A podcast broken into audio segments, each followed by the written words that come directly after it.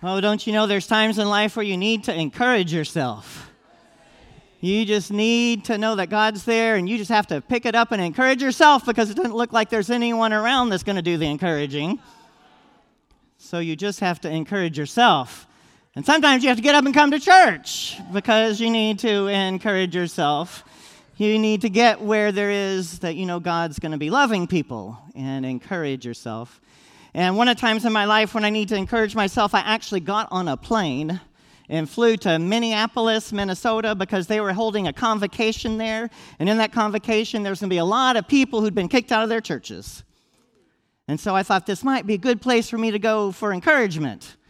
And so I went to this convocation in Minneapolis, and as I walked in the door, they had encouraged all of us to bring candles from our location, so we would have a representation up on the altar. And as you came in, there was an altar, steps lifted up, and all these hundreds of candles. And they were all lit. I pray for safety for that person, whoever lit all those candles and put those up there. But they were going through the book of Exodus, and they were saying this was our burning bush, and God was going to speak to us over the weekend. And so we were asked to take off our sandals and participate in worship, expecting to hear something new, expecting to hear a miracle. And so those candles were lit and the bush was going, and I'm so thankful that the gospel ensemble this morning, you know, they have all those fire colors. Don't you appreciate good fire with yellow and orange and blue and purple? You know, it's not just one color. It's all flickering and going and all their voices together. It's Pentecost. Are you ready on Pentecost to hear something new? You know, because some people say it's the miracle of a tongue, but there's a whole bunch of scholars that say it's the miracle of the ear. It's the miracle of being able to understand. It's the miracle of hearing what God's telling you and being blessed by it. So happy Pentecost. Expect a blessing today. Expect to hear in a new way that you may not have heard before. So we're in this series, More Than Mary, and we've been talking about the images of God in the Scripture that are feminine images of God. And we're going to do another one of those today. And my mind started wondering about this image we have of God and how sometimes we only want to see God as male, and how sometimes when we get pushed with an image of God as feminine, we kind of react. And you know, the Catholic Church always says, don't go see that movie. Y'all remember some of those? You know, it's a little bit too challenging. And I remember, do you remember what movie? Do you remember in, oh, goodness, I forgot the name of the movie. The star was Alanis Morissette, and she played God? You get your card punched. Good for you.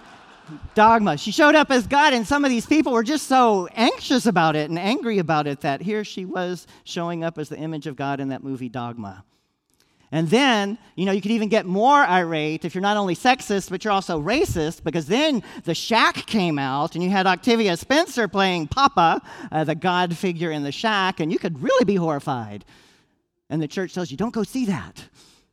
It's just a little bit too outside of our doctrine for you to go see and understand. And so I exhausted my contemporary pop knowledge of these feminine God images, which might tell you something. And I went to some art images because I knew some artists had done paintings of El Shaddai. And so I looked at quite a few paintings. I wanted you to see these two because they're very different. One of them, an artist called this painting El Shaddai, and it's just an image of a breasted one.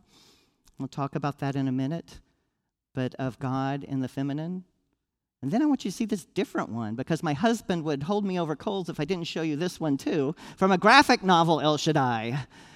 God as warrior female in this graphic novel, and you've got the image of a sword cutting through things, and you've got the God of breasts. And we're going to be talking about that image El Shaddai throughout today. Does it startle you a little bit? Just some? Just some? Yeah. I promised Marsha sitting out there that I was talking about her all day today. Yeah, I was talking about her all day today.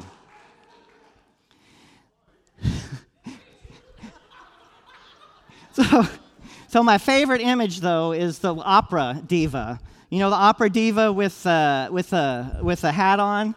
It's the image of this mighty, mighty breasted one, you know. And I and Van English, our decor person, found this wonderful rainbow Viking hat. And so, you know, I have to put it on. And then I have to try, oh. Is that how they sound? Oh, well, that's the best I can do. But the image of El Shaddai is the image of this mighty breasted one with a voice that overcomes everything and brings healing. A mighty breasted one. And this is too hot to keep on the whole time. I know some of you are taking pictures. I'll have to pose with you later. But these images of God, these are images, captions, parts, facets of God, because God is bigger than we can ever name. And so whenever we make God smaller than what we can name, we create our own graven image. Whenever we say God is only this and not that, we create an idol. And you know, we're really good at it. We do it all the time. Make God less than God is. And use only certain language for God, maybe only male language and not female language. Only images of God that are all powerful and destructive and maybe not life-giving, maybe not healing. But God is bigger than everything we can manage, and all the names of God we choose together to use still isn't everything God is to us and for us. And so we lift in the series some names of God that have been sort of excised out of history. They're in the scriptural text. They've been there all along. But we who read in English aren't able to see the subtlety, so we talked about Shekinah on the first Sunday. And today we're going to talk about El Shaddai, because in Scripture what they've done is they've removed the feminine of these words. And they're used repeatedly in our Bible. And so what does it mean if we've removed all of these images and stuck only with the masculine ones? It may mean we've created an idol that we might need to look at. And so as we talk about what the Hebrew people used to, you know, and I went to seminary, and in seminary they teach you just enough Hebrew to be dangerous.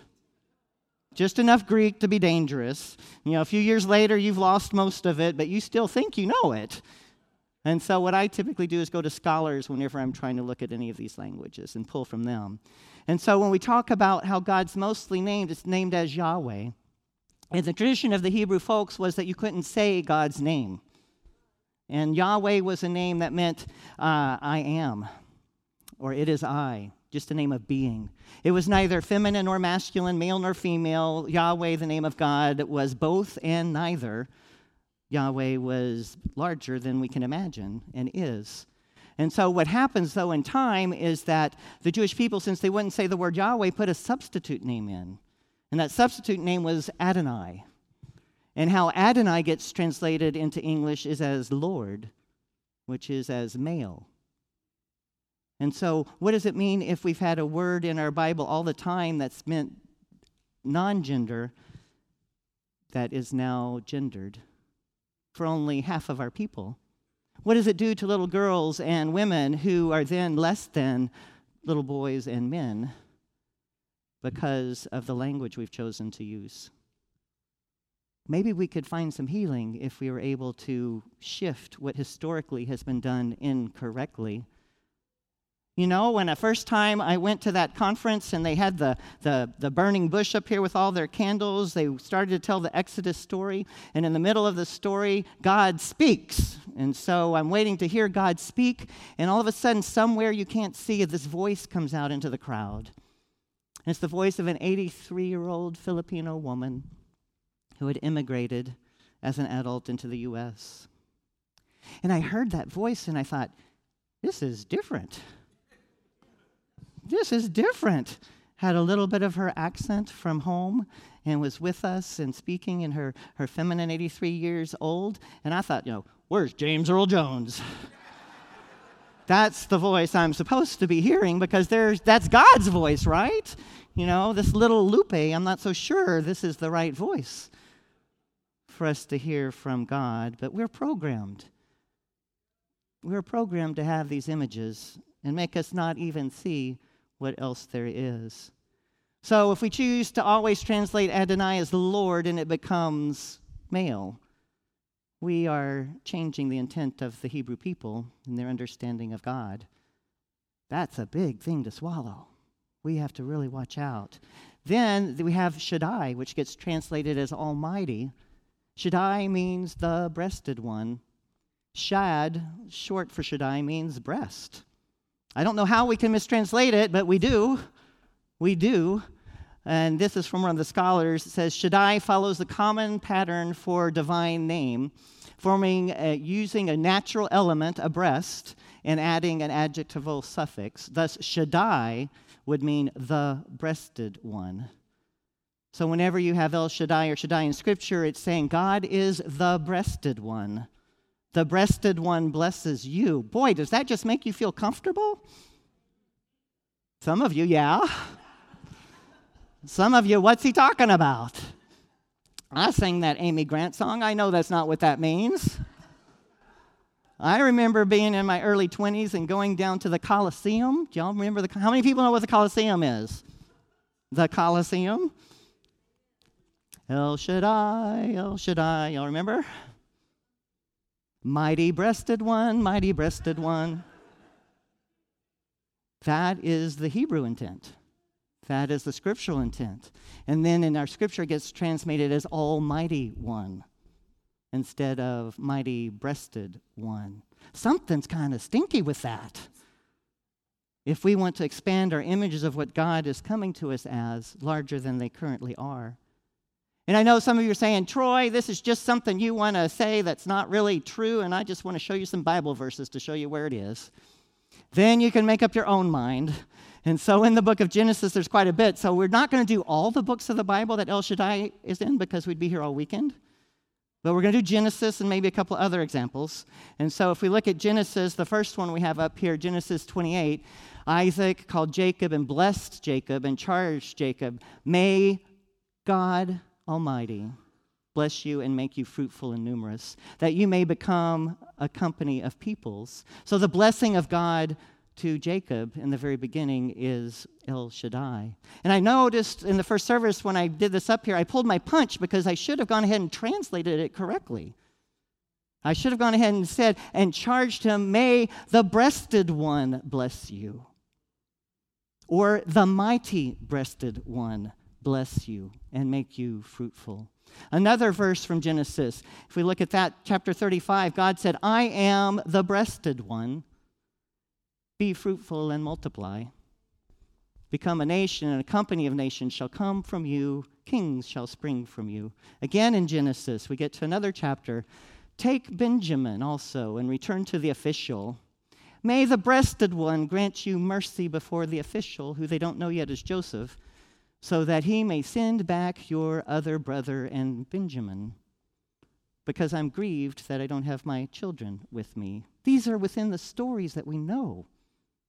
These are within the stories we tell one another, and yet we haven't heard it as the Hebrew people heard it. The next chapter in Genesis goes to, and Jacob said to Joseph, the breasted one appeared to me at Luz in the land of Canaan and blessed me.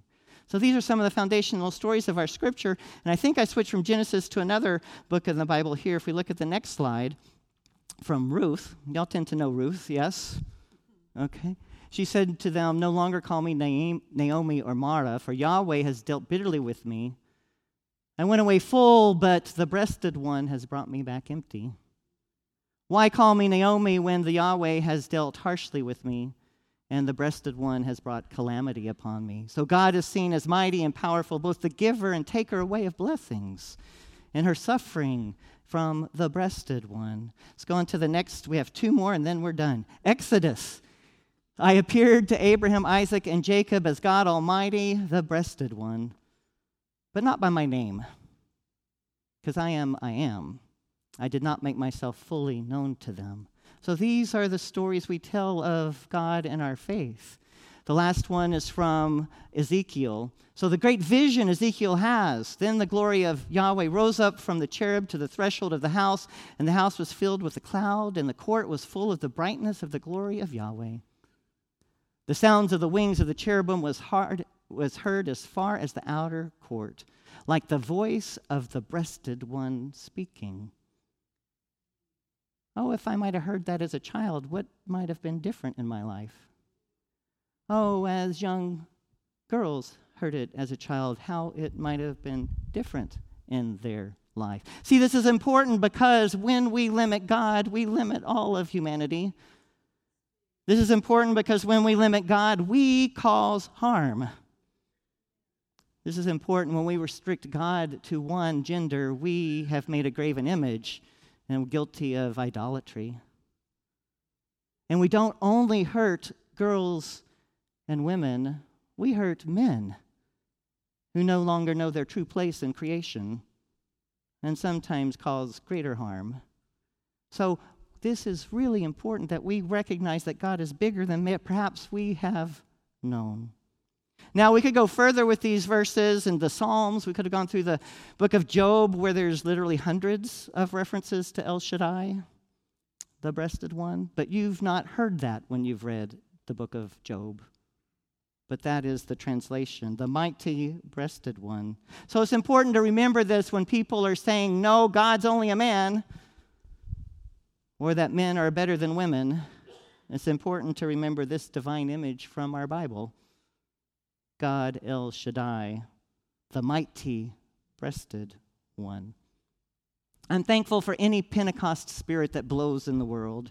I'm thankful this past week that I heard Pope Francis have a Pentecost moment.